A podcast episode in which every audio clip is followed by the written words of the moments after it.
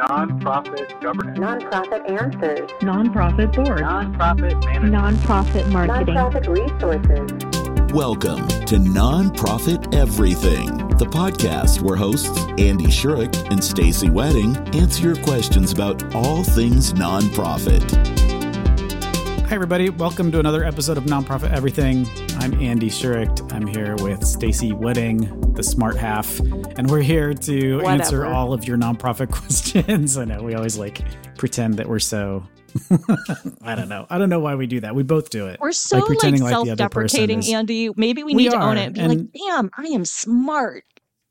Well, like think about this. Like what like what and maybe this is just a some sort of like imposter syndrome. Like we have a podcast where we're pretending to be experts on the nonprofit sector, right? and so we have to lean on each other so that we don't just like get crazy big heads about like having this role. Maybe that's it. I don't know. I I think we do a pretty good job. People listen. Yeah. People ask us questions and they listen, so it must be not the worst. So we should probably just own it and say we're both smart. But the way you ask us those questions is you send us uh, emails is one way to do it. You can send it to questions at nonprofiteverything.com. That's one way.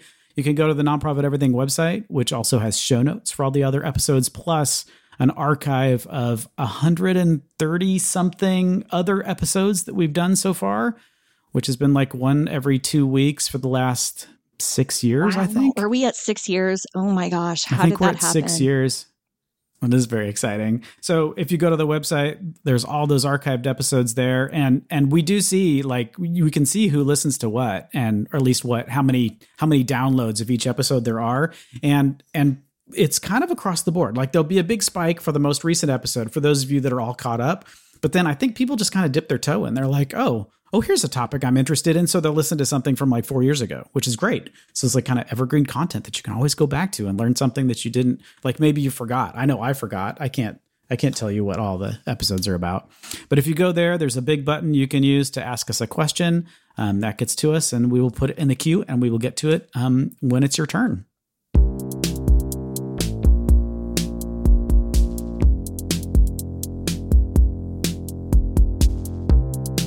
Okay, Stacey, this one's for you. What are some tips and tricks in engaging your board in fundraising activity and strategic planning? Andy, that is such a big question that I feel like we could, yeah, have an entire episode on one of those, right? Tell me everything. Yeah. It's like, uh, where do I begin? Uh, so I guess I, I tend to think about this in ways that, I mean, always starting with the why. Like, I don't always know if board members understand the why. Both are important. So I think sort of starting with the why, but then thinking about tips and tricks. Ways I've seen work well is little bite sized nuggets at board meetings. So, having, for example, maybe it's a mini rapid fire education session on strategic planning 101 or a strategic question your organization is facing or even an update on your strategic plan that you're wrestling with and you want to get board feedback. So there, there's like ways to start to introduce it because that's the sense i get from the question is like how do we get people engaged to begin with? So like one of the ways to do it is i think in smaller you know bite-sized chunks that 15 minutes 20 minutes if you can afford it or make time for it at a board meeting or like a fundraising you know quick little fundraising activity. One of the things that i've seen that can be kind of fun is you know having board members pair up during a board meeting and pretend like they're making a pitch or making an ask with you know somebody and just have them get comfortable doing it.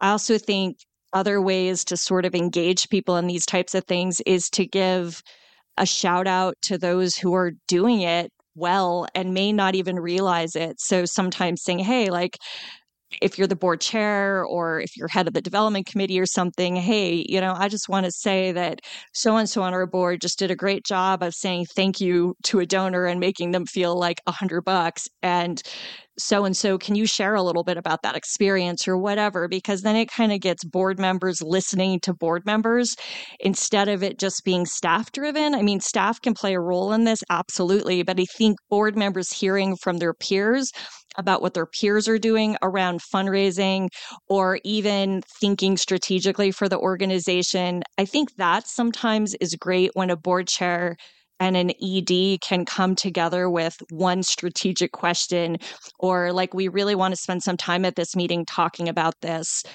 Or we're going to embark on a strategic planning process. And we know some of you have your eyes rolled back in your head, but let's talk to you about how we make this like a meaningful experience for you and the organization. And that's where you get to figure out does the full board have to play a role in every aspect of strategic planning?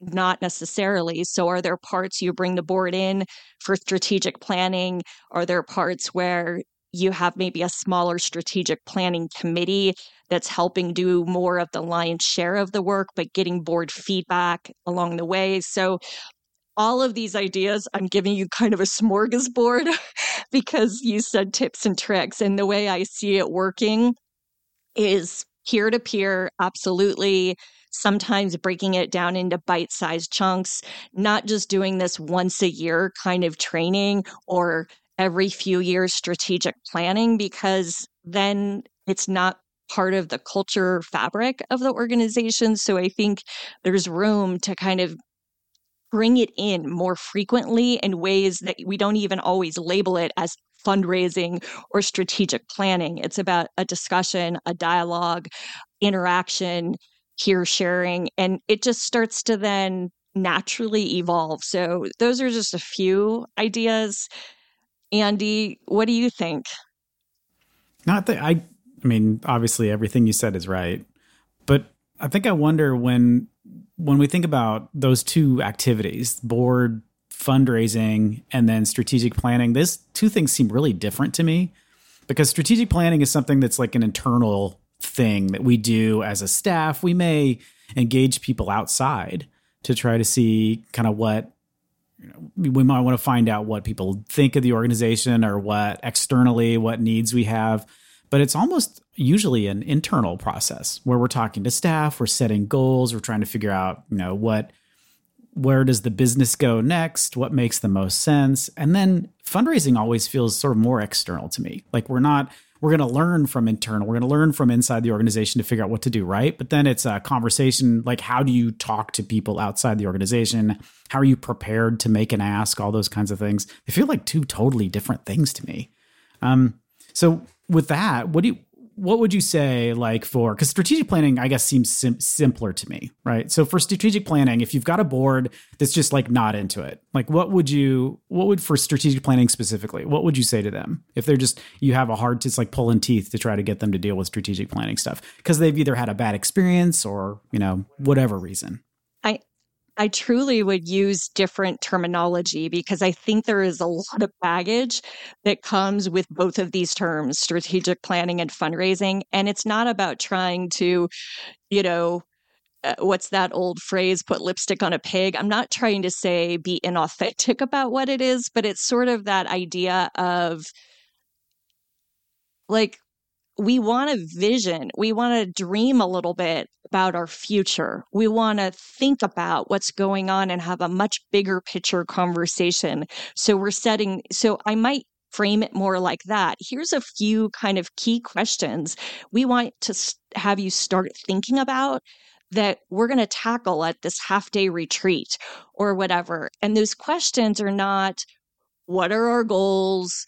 What are our objectives? Like, I think the questions are bigger than that. Like, hey, you know, if our organization were gone tomorrow, what would be lost? What would the community lose? What what wouldn't be there if we got $10 million that came to us unexpectedly?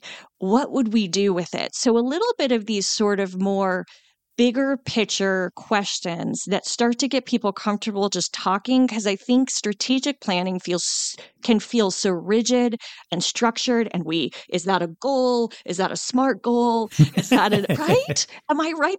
Yeah. Yeah We're going to talk about the mission statement one more time. Do we need to go wordsmith the right. mission statement for the 10,000th so, so time? So I kind of go, how do we make it, bring it back to a conversation and sort of and ask ourselves some of these questions? And so that's how I would approach it is sort of starting it out with something that gets people warmed up so they're actually excited about it.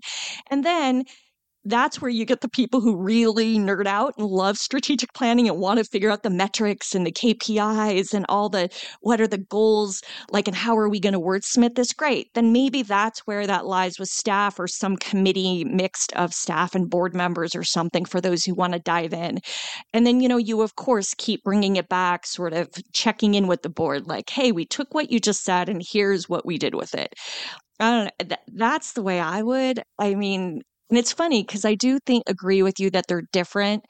Um, fundraising just is like this external activity. I mean, it's oftentimes right included as part of an activity or tactical thing in a strategic plan, but the strategic plan uh, is much more in it's internal but but i guess i would also say when you say internal andy like what comes up for me is thinking about how much are organizations really getting a pulse check on what's going on with those they serve? How much are they figuring out what's going on besides their internal four walls to come up with that plan? Because when I think of internal, what I would hate is for listeners to think, oh, yes, this is just about our, our internal organizational goals. Yes, that's part of it, but like those should be informed by external factors and what's going on outside our four walls. So is that what you meant when you sort of said internal like is or were you thinking it differently than i i'm thinking of it? I, you're right. I think that i was thinking more of the activity itself. The the strategic planning process itself happens internally. It doesn't mean you only look internally. You're right. It's that's would be completely wrong. You have to look at the external environment and make sure that what your nonprofit is doing still makes sense with the rest of the world. But it's more of a you know we're not going to we're not asking other people outside the organization to help with this. We're going to yeah. do this kind of ourselves with with input from other people, if that makes any sense at all. It does. So with the with the you know the strategic planning process being something that staff is usually driving a lot of times you may have a consultant involved that's helping you kind of keep it on track there's the the one thing that I think I've found that boards like about strategic planning is this is the one time we actually get to talk about big picture things instead of like, oh gosh, we're going to have to listen to one more development report yeah. or we're going to have to go through whatever the the nonsense in the minutes that make us walk through like all of the bylaw junk. Um, the approve the 990 for the 430,000th time. That super boring task that no one wants to read anyway. But this is the opportunity that the board has to say, this is where I think you know looking into the future knowing what we know this is the direction i think the community is going in. And so what are we doing to sort of make sure that we're prepared for that activity? Or are we doing something that we don't necessarily need to do anymore because it's kind of been solved in a different area? Is it time for us to sort of rethink our overall strategy for how we serve our community that kind of stuff? I think that's what makes it fun at least my perspective. That's what i think is fun about strategic planning is getting to step back out of out of this day to day mundane activity and look at the big picture, which you never get to do. Certainly, boards never get to do that much.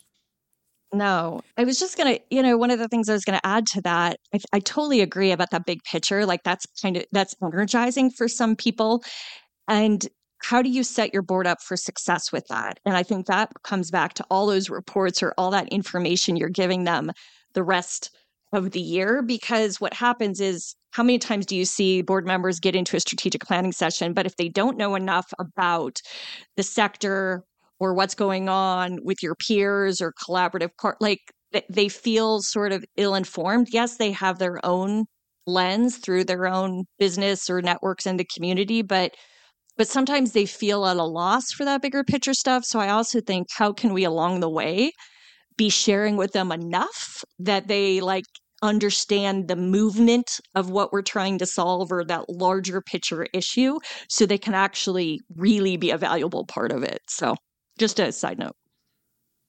So, moving on to the fundraising side, then, that's for most board members, I'd say I'm going to stick with most. I was about to qualify my statement with maybe not most, but I think it is most. Like fundraising is really scary. It's not something that they're well prepared for in most cases, especially in smaller nonprofits. In bigger nonprofits, you have more staff that can spend some time training board members. But how do you get, I mean, the, the word is like engaging. So I think engage means, uh, at least to me, engage means be excited about um, and not necessarily just you know in gear like just barely functioning how do you get a board to even start to think that fundraising is something that isn't the scariest thing in the world i go back to explaining to them what it is in a its full kind of completion right like like it's not just about making the ask which is what the majority of board members don't want to do. So it's not just about that. And let's just walk through a few examples of donors at our organization and how they got introduced to us and what we did after that.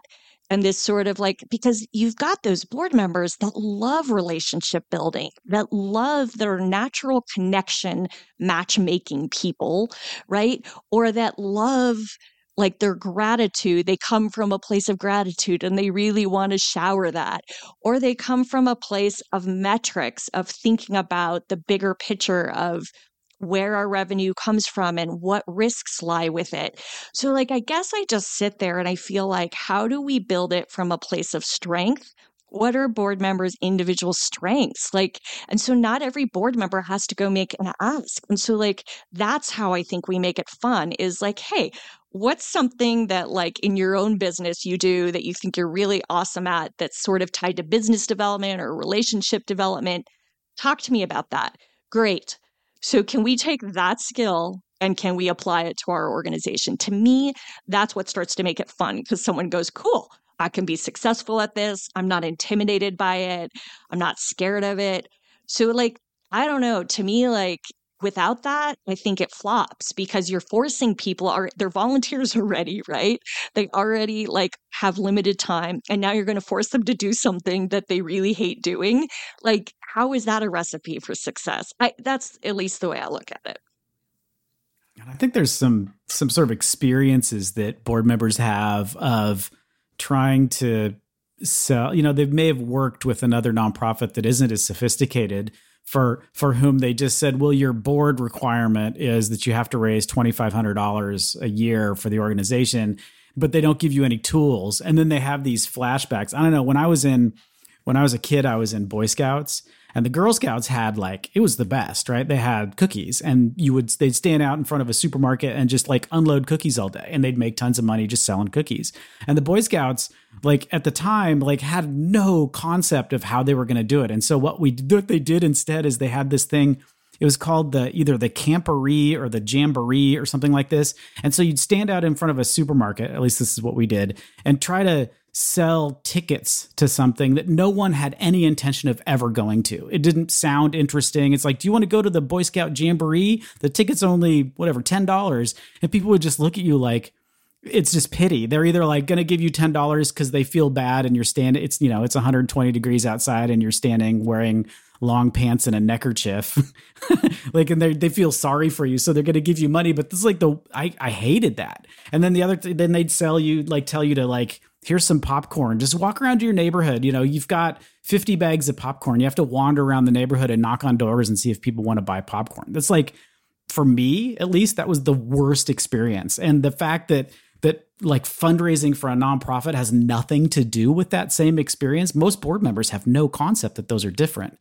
And so getting them beyond this like innate fear of like having to pitch someone on some sell something that nobody wants and that it's going to be a really excruciating experience, I think is probably a really good first step, which is why we have so many gala events, right? Because we immediately have fear of trying to sell something no one wants. And so we default back to the one thing we know, which is, well, why don't we just have a party and then we can sell tickets to the party because then we've got an exchange transaction happening. I love, though, your point about letting people get out the parts that make them uncomfortable, nervous, that bad experience. Like, literally imagine that, right? You start a retreat and you say, what was like what's your most awful thing like when you think of an experience of like having to ask someone for money for something even if it was and you could use your boy scout example right? What is that for you? And it lets people get it out and then you say great. Okay we know you had those experiences and here's how fundraising is different when it's done the right way and here's why it's not going to be like that.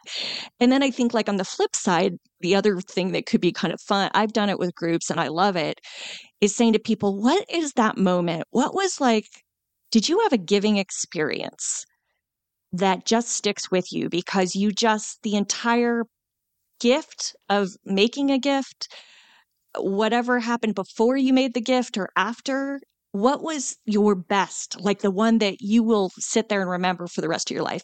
And that brings up just the opposite. Then you hear people go, oh, yes it was this, or when someone did this for me. And so, like, you start to get people into the feel good part. You start with the negative, like what you said, right? Like, get it out, get that cleanse. It's like a cleanse, a fundraising cleanse for you, right?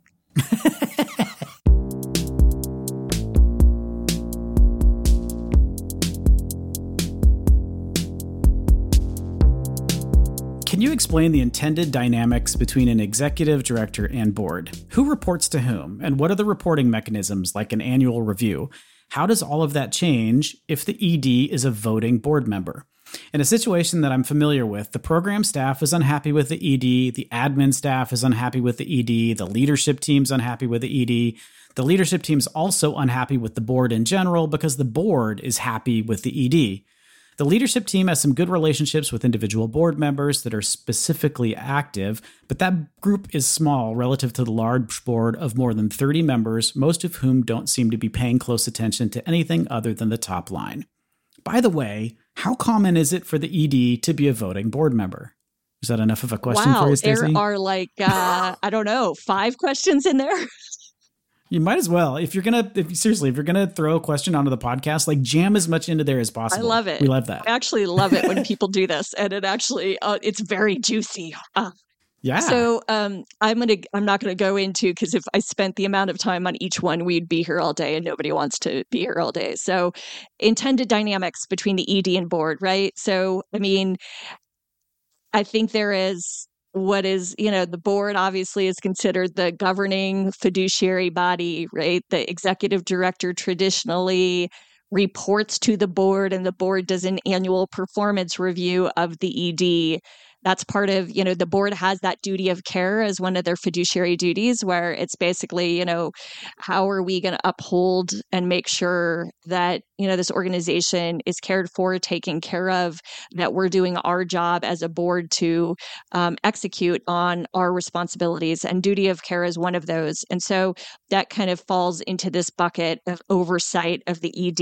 and, and that annual performance review now, I'd like to just like take a quick sidestep. You all have probably, anyone who's been a long time listener knows I'm a huge fan of like partnership instead of this hierarchical, like, because I just, I don't think that's healthy. I don't think it's where the world is going. And I think there needs, it needs to be more of a partnership. So, eh, but that's getting into nuance and I'm getting away from the question. So I'll just stop that there. And we certainly have talked about that before and I'll probably talk about it again till I'm blue in the face. So, um, from a standpoint of it, just for the listeners who may not be aware of some of the structures, right?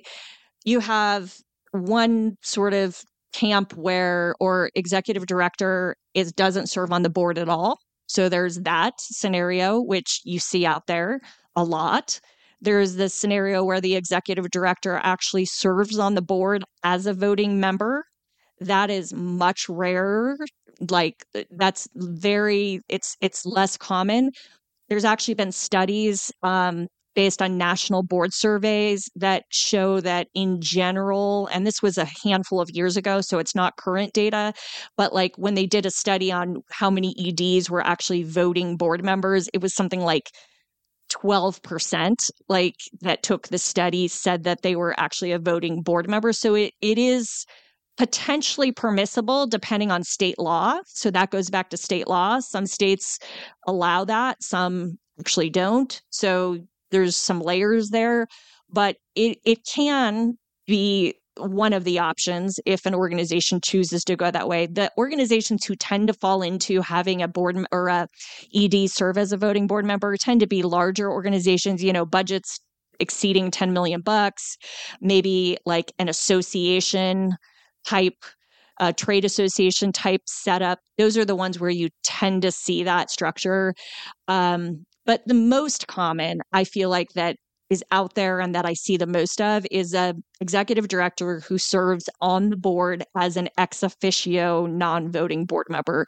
So ex officio by way of their position, right, as executive director as long as they're in that position as ED, they get to serve on the board, they get to have, you know, a voice at the table in a way that might not be afforded them as just an advisor to the board. So, sort of looking at it more from a, a, a bit more of a peer lens philosophically is why a lot of organizations like that structure. Um, the challenge so back to like how does all of this change right these board ed dynamics this annual performance review how does it change if the ed is a voting board member i mean what it means for any ED or staff that are listed as voting board members in, you know, if assuming that is in accordance with state law, then it's about making sure there's a very robust conflict of interest policy, right?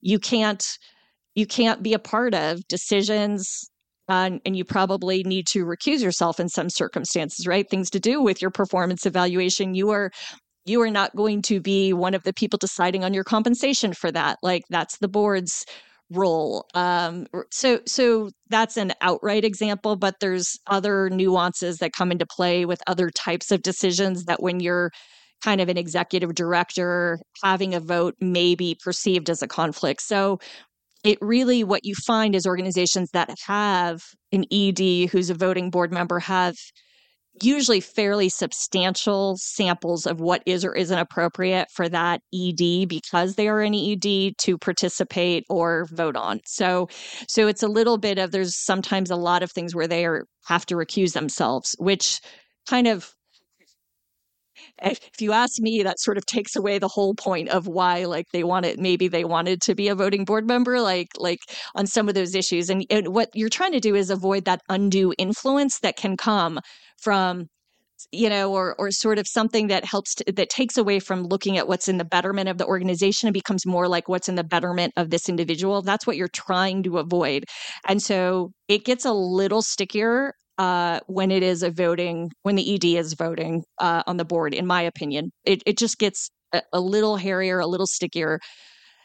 The only other like caveat, the other, the, of course, there's lots of caveats here, right? But I feel like one of the things we have to think about that most organizations don't ever even talk about when they put their ED as an ex officio is you know board members are bound right by legal and fiduciary obligations so you've got to just think about your protections from an insurance standpoint. If you are a non voting board member or you're by way of position ex officio on your board, you could still be held to some of the same legal standards as your fellow board members, but you, you know, eh, eh, don't have voting privileges like they do. So, do you trust they're voting enough that potentially it could come back you know, to bite you. And so that's where you sometimes see schools of thought about should an ED even be ex officio.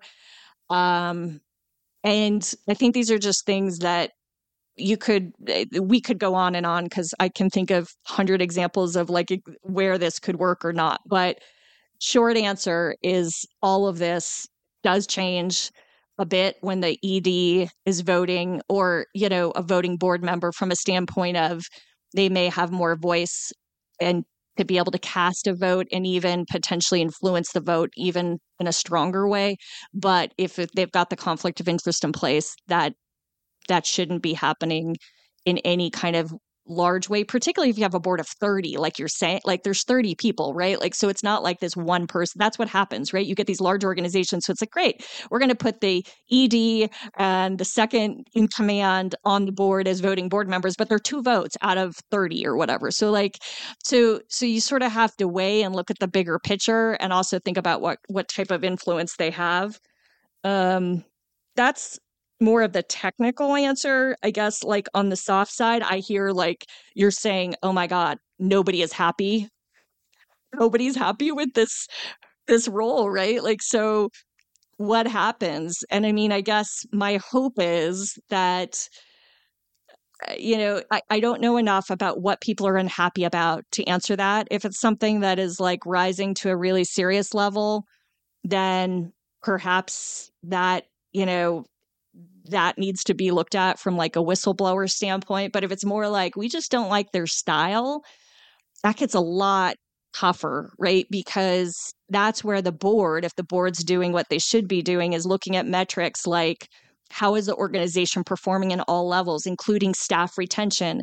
Are we getting feedback from staff from time to time to share with us what what they think is working or not like and so boards do have some degree of obligation to be looking at that and looking at all those metrics so that hopefully they can pull out when there is like strong dissent among a large group of you. My hope is a board that's not asleep at the wheel or even a small group of the board that's, you know, more active is doing that because this is where you see organizations just kind of crumble because of these weird things in place like we can't go to the board to complain about an ineffective leader when the leader may be very well ineffective. So that was a really long, long answer of mine. Andy, push back. I feel like you might push back on some of what I said with this one. I don't know. No, I don't think so. I think I agree with everything everything you said. I I would just say that the where the staff and everybody is unhappy with the ED is really common and the board thinks they hung the moon, right? That's really common. That's not an unusual situation and and a lot of it is because the staff is in it every day all day every day and kind of sees what goes on sometimes the staff doesn't know what the ed actually does like the ed is just like they're never here. Like they're always gone. They seem to take lots of vacation days. And and but then you know but but then the board is super happy with the performance of the organization. So there you get this sort of just resentment of like we're working so hard and this person's never there right? That that could be that could be part of the scenario i think like finding out like why the staff is unhappy with the ed is it really just like they're just a jerk? Or like what the issue is i think is probably important to to be able to answer this question like really appropriately. But yeah there totally needs to be a performance review. The that's that's actually required. It's not something that's optional. You have to have a performance review with the board. It's something that the 990 asks about. Um, and and because you have a board of 30 or this organization has a board of 30 um, it gets a lot harder to do those kinds of things because there's you've spread the responsibility so thinly with such a large number of board members that nobody may actually be doing any of these things because they assume someone else is doing them so it kind of feels to me like it's sort of a perfect perfect storm for an organization to go off the rails. Um, do the leadership team that has a good relationship with individual board members bring it up? I think that's probably inappropriate. Um, but there are ways that you can a staff can signal discomfort or unhappiness with the ED that don't involve going around the chain of command.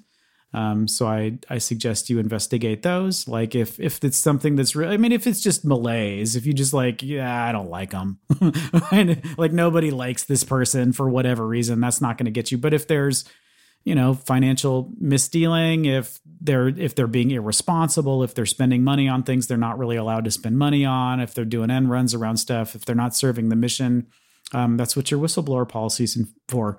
So make sure you have a whistleblower policy and that it's um, that it's updated and it allows folks to have uh, conversations about what may be going on in the organization um, outside of the chain of command in a formal way that doesn't just turn into carping with your buddy over drinks that did you know what this person's doing? Can you believe it? Right? Because that's not going to end well for you and it's not going to end well for the organization.